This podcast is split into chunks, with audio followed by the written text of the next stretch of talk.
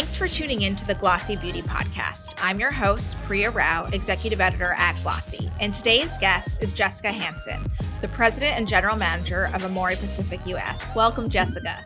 Thank you so much for having me. I hope you're doing really well. I know, you too. So Jessica, I know we're obviously not doing this in person, unfortunately, um, but where are you? Tell me what your what your home office life is like. um, so I float around my house. I actually, um, I'm very fortunate, and I know, you know, lots of people um, aren't able to have escaped um, New York, which has been, you know, quite, I think, hard on all of us that it's been the epicenter. Um, I sort of knew that it was going to get pretty bad just because of density of people. And I was really uncomfortable with my children staying in school. So we actually flew to our um, vacation home in California that actually our parents, both my husband's parents and my parents, are less than ten miles away. Um, and they're all high risk. So it was also uh, me having an opportunity to be able to go grocery shopping for them, pick things up so that they can reduce their exposure as well. So we're in a pretty um, nice community and um, a lot less population. I'm sure. I'm sure. Yeah. New York is crazy right now. I mean, I'm barely going outside of the house and my husband thinks I'm crazy, but again, the density issue, right? Yes. Um, so Jessica, I think you're like in a really unique position. Obviously, you manage Amore Pacific's business here in the U S, but you had a lot of foresight, I think, into what this pandemic and what the new normal was going to look like because of your Asian business. Um, could you walk us through like what that was like? And when you start, first started hearing about the murmurs of this virus and what it could mean to business overall? Yeah, so the... Um The hard part was hearing about it early and, and feeling very helpless that we couldn't do anything to help our China office. So um, China represents over a billion dollars of our total business. And um, they, of course, were, you know, having shutdowns and very um, having to change very rapidly. I will say that because our business overall globally has been focused on a transition to digital commerce, I do think we were better equipped than some um, to be able to shift our energies and our focus to what, what immediately started to happen with e-commerce and actually has continued even in Asian countries. Even though stores are reopened, the e-commerce, um, I'll say, focus is really, really high. And the, the growth is still really being driven by e-commerce. It hasn't just automatically returned just because stores have opened. So in January, we definitely saw some of the changes and started to have very active conversations with the executive teams about what could happen, what we needed to do to plan our strategies, and what we needed. What support did we need? Um, in February, South Korea, it's a sort of shift happened, and we definitely saw, because it's our headquarters and we have so much interaction with them, we saw them very quickly start utilizing masks. Um, you know, we we were able. I got. I still get a daily update on what's happening from an executive level. Um, what are the measures that we can put in place, um, and then we report back every single day. So the communication is very frequent and very fluid. Um, of course, we all still, I think, feel a little helpless, depending on what what part of the world is being impacted and what can be done from a very distant location. Tell me a little bit about how maybe the U S response was different or similar to what was happening first when it hit China, then when it hit South Korea, and now we're in the midst of it still in the U S. Sure. I, I think that the, the biggest difference is our ability to work remotely. This has always been part of the, I'll say, the, the new American culture and, and what businesses need to have integrated into their um, work lives. And we already had this in, in A P U S, where that wasn't part of Amore Pacific. And, you know, I know that many, I'll say, more traditional companies, and this is our seventy-five year anniversary, so we are definitely a traditional company, um, hasn't made that transition as seamlessly. So for example, um, South Korea only worked from home for four days. We're now wow. on week seven. Um, and I actually made the call um, autonomously to shut down our office well before New York even put in the first mandate of twenty-five percent of non-essential workforce to work from home. We were at home a week prior to even that first response. Um, so I do, I am very proud to say that Um, we have not had one employee that has had, um, that has tested positive. Um, they have had um, family members. So obviously everyone is being really careful, but I do think we reacted really quickly to make sure that people didn't put themselves at risk, either commuting or being in the office. We also started to make some adjustments. Um, we, even when we were in the office, we limited the number of visitors. We immediately stocked up on Uh, protective equipment, even though things weren't mandatory. We made sure that they were available available for people when maybe they didn't need to provide them for themselves. Right. What were you seeing from the consumer perspective? Because, you know, you obviously mentioned the Asian business has um, a reliance and maybe like a prowess about e-commerce that maybe, you know, U S customers don't. So how were you able to kind of refocus that? Like, what were you seeing from a consumer behavior perspective that may have been different globally or even similar? Mm-hmm. So um, we're very lucky that we started a major um, undertaking and investment last year to replatform our uh, website. So we have six websites. Um, three of them are quite sizable, and they have all replatformed from old older systems to Shopify. So it allowed us to be very flexible. We also have very creative people on our team. We've we've brought on a lot of new talent on to support our digital and social business. And we very quickly rallied to say, how do we shift our content, our messaging? How do we make it more seamless for a customer to get information, whether it's about a product? Because now there's a there's a heightened level of wanting to educate, self-educate, and then hopefully convert to a purchase. So we wanted to make that journey more seamless for the customer, um, where that's very different. In fact, I, I was just on, I'm part of the Beauty United group, um, mm-hmm. and I, I, we have a call every Tuesday morning. And that is a very new concept, this idea of content creation to feed commerce. Um, that's still very, I'll say, a, a few steps behind, even in, in the Asian um, territories. How do you talk about, you know, skincare, which obviously Amore Pacific does so well, and you guys always had a positioning around self-care, being that you're an Eastern brand. But, you know, at this time when maybe customers aren't buying as much, aren't going out as much, may not really care what they look like on Zoom, how are you able to talk about um, launches and products in a sensitive manner without being off-putting or pushy? Sure. So there's two things. Um, the first is that K-Beauty has already, you know, it's been now a category. Um, first, it was a trend. Now, you know, it's sizable enough where it it is unique. It has some elements to it that actually have helped us be able to tell the, the story about the rituals and how um, Korean women have taken care of their skin. They've been all about self-care. It's not been um, a side thing that you do. It's not just been a materialistic or a um, something that you do as a reaction. It's it's really ingrained throughout their life, and they learn very young how to take care of their skin. So we've already, we we had a lot of language around that. I do think we've shifted a little bit of how do we understand what is really the time that people have now? How do they want to spend it? Um, cleansing, it has trended up tremendously. And the Korean double cleanse is one of the most effective ways to cleanse your skin, whether it is just to get super clean or whether you have Um, pollution or makeup or dirt oils, just that, you know, naturally are occurring in your skin. So we were able to really speak to that. We actually sold out of um, several of our products. Um, so that's been one, one major challenge that we can't so easily control is the supply and demand.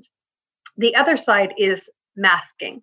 So whether it's a sheet mask, whether it's a pore mask, we have these really interesting carriers. We have biodegradable sheet masks, so we actually aren't as damaging to the environment as some others. And we have ingredients that are really good for the skin. And the the search for ingredients is really, really high right now because people want something effective. They always have, but now they have the time to research a little bit more. So we've kind of, you know, really dialed into those and said, what can we do to help people? What can we, how can we make it a little bit easier for them? Because skincare will always be pretty overwhelming. Right. What about the um, the take that's maybe some of your competitors have taken? You know, some of the other really big conglomerates have really diversified their business with makeup or masks or skincare, or, you know, very di- varying um, categories to kind of offset, um, you know, exposure. But, you know, you're a skincare business through and through, and now you have so many more competitors out there trying to push this self-care, skincare, holistic health conversation. Has that been um, challenging, or is it really just about sticking to what you know? Well, I, I actually, you know, maybe I have a little bit different point of view on competition. I actually really do feel the closer we actually work together, the better we all will be. Um, so I don't really, I, I, a long time ago, I learned when you look in the rearview mirror, you look to the side and you're saying, you know, oh, who's winning the race or who's doing it better. Um, it's really effort that won't really pay off. So what I really stress to our teams is let's be true to who we are, but let's take the time to tell the stories to show that we care. So for example, on a brand like Sulwhasoo, that has been, I mean, this is our longest standing brand with over fifty years of research, innovation, holistic beauty. Really, I mean, every time one of our beauty creators who are licensed estheticians, they don't just ask about what's going on with your skin or your skin goals. They really talk about what's your life like? What are your eating habits? What are your sleeping habits? How do you manage stress? So that's always been part of our diagnostic tools. And so we are very, I would say, at a time when self-care is a bigger focus, our ability to be authentic is quite, it comes quite easily. Um, what I will say about, I, of course, look to other brands for inspiration, and I'm a huge consumer. I don't just use our products, although I'm I'm pretty partial on skincare. Um, Makes sense. But, um, you know, I've been in the industry for over twenty years. There are things that not just one company can do everything well. Um, so we do look at things that have been done, and I am constantly feeding, whether my team likes it or not, things that inspire me as a consumer. I was I, I was a consumer long before I was in this industry as a professional, and I think there's some really interesting things evolving and happening that we can learn from. But I don't want to just emulate. I don't think that that does anything for anyone, quite honestly, but only drives that confusion for the customer. Jessica, could you give me an example of that? Like something that you may see as inspiring or aspirational, or even maybe it could be something that you don't want to do, but something that maybe sp- sparked a thought that, hey, could we bring this into or look at this into the Amore Pacific portfolio? Absolutely. So um, the first was really a utilization of experts. So I don't think we've done a good enough job, and I think we'll, we'll continue to work at it. Um, Whether it's a makeup artist or, um, you know, a, um, a, I don't even want to say a celebrity, but a founder, um, we don't have necessarily those components. But what we do have are what are called beauty creators. This has been part of our business, um, whether it, it's in Asia or whether it's here. These are trained professionals that actually do a full service Korean facial. Um, we we have the we have five throughout the country. Um, one who she's been written up in Harper's Bazaar. She is an I mean just a gem of a person, but you really do feel that she has this knowledge that even is more accessible than going to, say, a spa, who you may not have such a relationship with that esthetician.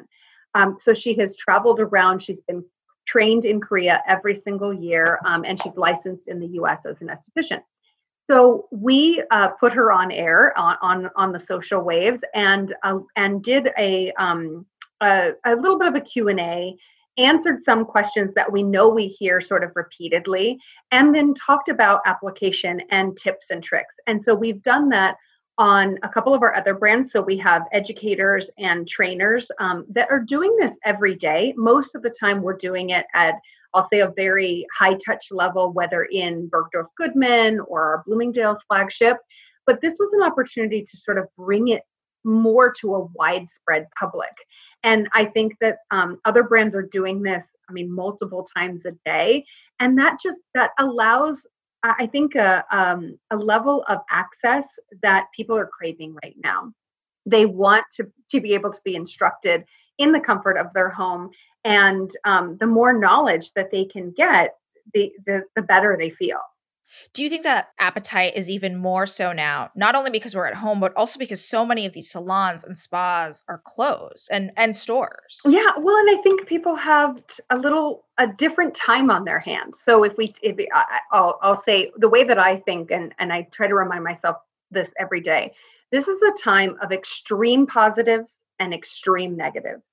On the extreme positive side, we have that time to ourselves. That time we're we're we're now not commuting, or now um, you maybe even being a little bit more efficient with our time. So how are we investing in ourselves? Is it working out every day? Is it actually cleansing our skin and treating our skin in the evening or in the morning? Is it actually applying that face mask? How many times have you heard, I just don't have the time to do it? So I think this this has allowed us to make the time to care for ourselves. Um, the, and that's a pretty big difference when everybody's so busy rushing to and from and has a million things to do. Sometimes they're putting themselves last. On the extreme negative side, the hard part is um, not feeling guilty, right? Not feeling guilty that um, you are spending that time, and that, you know, I feel horribly guilty that much of my team is still in New York and I'm in California. And it's like, if I could have brought them all with me, you know, I feel like I want to rescue everyone, um, just to have a little bit of reprieve from that imminent danger that people feel, because this thing is invisible and it affects people so differently. When you think about um, the store experience, which is something that we've been talking about a lot here in the U S, you know, obviously you're, one of your biggest partners, Sephora, is closed. Um, and I know you do an amazing business with Laneige there. You know, that's kind of like your, your millennial Gen Z brand there. When you think about how that's going to be played forward, what are you thinking about?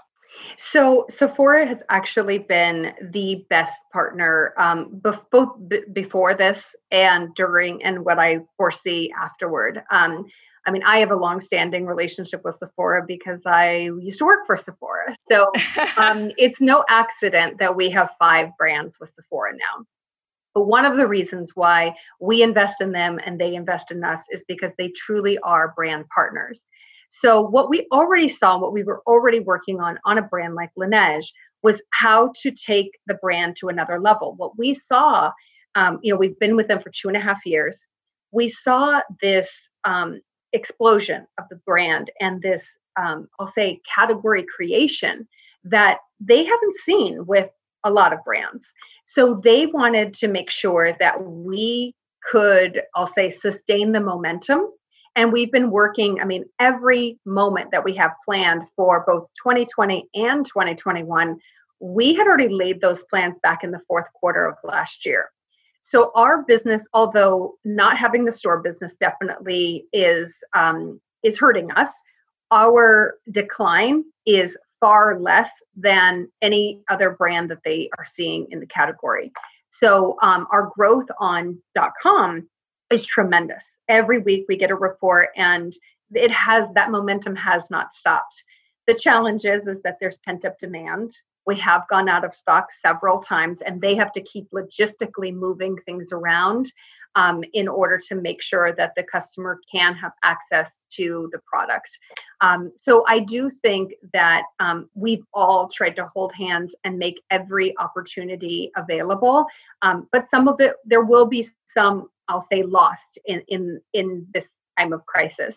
What, what we are able to do to regain, I think, because we have really solid plans for the rest of the year, I do have a lot of optimism on where our business will end for the year. When it comes to kind of that dialogue that you just spoke about, and, you know, the brand support, you know, I've uh, often Sephora is called a brand builder in this space. And, you know, I've seen some brands do digital animations on the site, whether it's the takeovers of Sephora dot com, the Instagram lives, you know, there's a lot of different sampling efforts going on. So what's, I know you have five different brands there. So what's working for you by brand, or what are some of the highlights, would you say? Yeah. So I think that where Sephora has put pressure on us, and rightly so, is to make sure that our experience on, you know, especially from a digital experience, is seamless. So, um, you know, not, not so long ago, I would say a little bit more than two years ago, our content, I would say, was maybe a B minus. We're now an A plus from every, you know, you have to think about S E O and what terms are people really searching for. You have to think about what video content, what um, still shot, even, you know, what they famously will refer to as, you know, show pictures of the goop and the texture. Um, we didn't have all those assets two years ago. And quite honestly, even our global teams, um, who most of the time are the ones producing this for us, they didn't have it either. So we had to create it on our own. In fact, even in our um, relatively new offices in New York, we created a photo studio so that we could do this on demand. We didn't have to have a high production value to it, um, but to make sure that it's constant and changing and that we're listening to what the client is saying. Focusing on ratings and reviews, we've actually been able to get some key insights when looking through those immense amount of compliments and questions of what the client is actually saying. And then the third piece is from a social standpoint. We share with them what our social plans are, um, and they look different. Um, so, for example, with our luxury brands of Amore Pacific and Sulwhasoo, Um, it is a very different collaboration that with influencers and how we're actually putting that content out there, how we're speaking to the client versus Laneige and Innisfree that are a lot more accessible. And we are utilizing more micro influencers and organic um, to really drive that. But, you know, again, even two years ago, our teams weren't tagging Sephora in our social. And I kept asking why, what, what's the issue? What's the fear? And the fear was that we had a pretty significant business for our brand dot coms and we didn't want to be in competition. And what we've learned is the relationship is extremely complementary. We have had our Laneige dot com, Amore Pacific dot com, Sulwhasoo dot com, and Innisfree dot com for now almost over three years, all four of those sites. They are all collectively up over seventy percent year to date. And our Sephora dot com business is growing at a triple digit rate. So it's it just goes to show you that it just working together makes the pie bigger instead of worrying about what size of the pie each person has. Right. Jessica, when you think about those luxury brands like Sulwhasoo and Amore Pacific, you know, I've heard, you know, in China right now, there's the concept of, you know, revenge buying right now and all of these. And I've heard mixed things that some brands are really experiencing that fervor for those very expensive products. And I know here in the U S, like brands like Biologique Recherche and um, La Mer are seeing that. So what has that been like for you? Because, you know, it is a much more expensive price point, but The, the appetite from the customer is, again, fervent. Mm-hmm. I think there's two sides to this. Um, the first is those who were already very interested or purchasing, maybe not purchasing to the level that they are at the moment, um, but they were already in the market. They are staying in the market. That's what we're seeing from China and from Korea.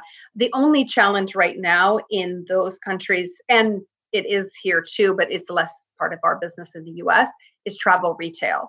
The, the, the biggest piece of the luxury business has been in that traveler. And that's what is lost right now, right? The level of travel is just not happening anywhere in the globe. But the but domestic sales, people from domestic customers have not shifted. So they weren't just one day using Amore Pacific and the next day using a brand, a drugstore brand, or, you know, something found at, at Target. Um, so they're staying in the market. That's the one side, is there's a huge level of commitment and following of these luxury brands. The second side is that we've done a tremendous amount of marketing, sampling, messaging um, to open up my, the minds of multi-generations. This isn't just boomers. It's not just millennials. It's not just, you know, Gen X, the, the forgotten generation that I'm in. Um, but there has been, there's been an appetite there. I think at times there's been a trade-off. So although they've been interested in the brand, maybe they've even tried it. You know, we, we have done, I mean, we do millions of dollars of sampling efforts every single year across our luxury brands. They, the conversion rates are lower because the price point will always be a barrier right now. So again, that concept of time, that concept of taking care of myself, they may be investing in themselves instead of other things. So I heard the example, you know, the people who aren't able, maybe they were trading off with travel, vacations Well, they're not able to do that right now. So they're spending their money differently and in ways that they can take care of themselves. So that's where it's opening up some new opportunities to gain a new customer, is that consideration set may be faring better for us at a time that people are more inwardly focused. So it's like smaller luxuries. Yeah. I've heard this concept of, you know, the new lipstick effect is going to be the self-care effect. Is that something that you feel is like, is holding? Absolutely. And I think that we saw that, you know, I, I lived through two thousand eight, two thousand nine. I was actually at Sephora at the time. And um, boy, wow. if, when you're at a retailer, you feel it ten times as much as you do when you're at a brand. Um, and we saw the same thing. We saw luxury come back faster. Um, the rebound was actually faster than any of us had expected. Um, but we saw that as well. And I think the same thing happened in, you know, luxury accessories and luxury footwear. Um, new brands were created out of that time. So not all will be lost. Sure, there definitely will be challenges, um, but there there will be shifts that that that I would say stabilize some areas and open up new opportunities for others. I know in um, Asia, some of your own branded stores have looked to what to do about the customer experience when customers finally go back to stores, you know, whether that's masks or hand sanitizer or testers.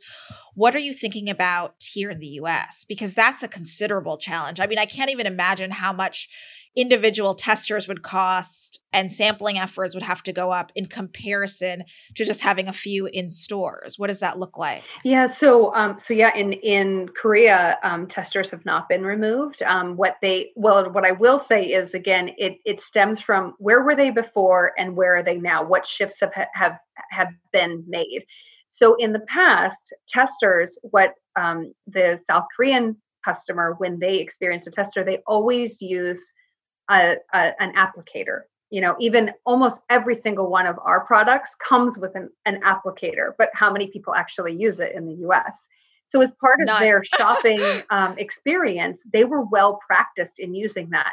In the U S, not so much, right? There's been a lot of debate of whether testers were safe to begin with in the U S because of how people interact with them and how often are they cleaned.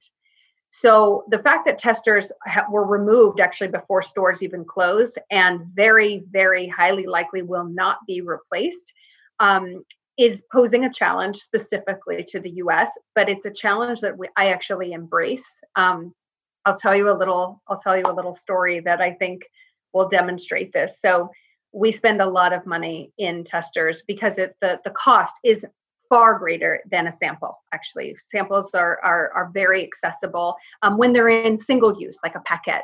The more deluxe right. it gets, the more expensive it gets. So one of our challenges on a brand like Amore Pacific is that um, at Sephora, a lot of times if they don't have a sample to give to a client, but the client wants to try before they buy because it's an expensive investment, they will dram a part of that tester into a container and have them take it home. Good, good philosophy, right? They're going to take it home. They write exactly what it is, and hopefully they're going to convert to a purchase, except when they don't. And they don't over and over and over again. And we see this. We see our most expensive products empty most of the time, our tester is. So we know that that dramming is happening a lot. And so really it comes into question, is the tester really serving its purpose, and is it posing danger? And I think that um, th- I think that many brands, it will be a big shift. You can't possibly create a sample for every single product in your collection, but I do think on our our most widely used products, our, what we call our engine S K Us, we will be able to serve the needs of the client with ample samples, and we'll be able to shift that investment pretty easily. So we're in a pretty good place. I know not everybody's in that place, um, but I very much welcome, I think, this testing of is is a sample more effective. Do you think the customer, the U S customer, is something that, that it's something that they will get behind? Because I've heard a lot of arguments that if things get too draconian, you know, would they go to another store? Would they go to a Target? Would they go to, you know, somewhere else and buy their beauty? I think that um, some might. I think there there may be a it's some it may be a little bit off-putting to some, but I think again in the way that it's messaged, I think as the the level of protection that an experience can have. So this is, you know, how it, it go, goes beyond the tester. If they're being offered disposable masks, if they're being offered hand sanitizer, um, if they see people actually cleaning constantly, because that's also been a big debate in the U S is that, you know, what are all these associates doing, and everything's a mess and dirty. And so if they see that there's a fundamental shift, I think that they are more, it will be more accepting of the change. And I also think they're worried about their safety. You know, they probably should have been worried before this, right? Um, but I, I do think they will accept it. I and I think the other part is the level of service and the, the skills that you get from whether you're shopping in a Nordstrom or a Bergdorf or a Sephora and Ulta, it's different than when you shop in a Target. I love Target. I think Target has a place in everybody's heart for, for different reasons. But at the end of the day, of course, we because it's still open, we've all been shopping at Target. Um, you walk the beauty aisle still at Target, and I am hard pressed to find anybody to answer a question. So I think that's the major difference is the, the employees who actually service and, and help someone self-service. I think it's a very different experience in the prestige space versus in the mass space. Jessica, while I have you, um, and you meant we've talked a lot about retail. Um, I have to ask, you know, obviously your brands are sold in many department stores, in, you know, even Sephora and JCPenney, like, you know, I know Laneige has a very big business there. What are you thinking about all this channel disruption? Because, you know, you know, some of this is an acceleration of what had been happening before amongst the department stores, and that Sephora and Ulta might reign supreme in the in the end of this. But how are you thinking about maybe offsetting your exposure, or what are you even thinking about all of this? Sure. So, um, you know, like I said, e-commerce was already very top of mind for us. I think this just, um, you know, sped that up. Um, so right now, where our our business, our penetration of our own brand dot coms. Um, it's already double the penetration for year-to-date twenty twenty versus two thousand nineteen. So our growth and our, I've always said, it's the channel that we can control. We can understand our customer. We can build loyalty. We can um, offer things that we just can't when we're working in the wholesale way. Um, so I think that's the the, the major um, opportunity. It's an opportunity and a challenge. I think that, you know, companies like Nordstrom and Neiman's, Bloomingdale's, and Sephora and Ulta, they they absolutely are necessary in part of the whole ecosystem. But I think that they also understand that everybody's going to have to shift. We can't control that part. I can't control if there's a bankruptcy. I can't control what happens there. Um, but I can control what happens in my own environment. So Um, we were already, I'll say, on this omni-channel approach, trying to figure out what are the priorities and how do we feed them. Now it's become a little bit clearer.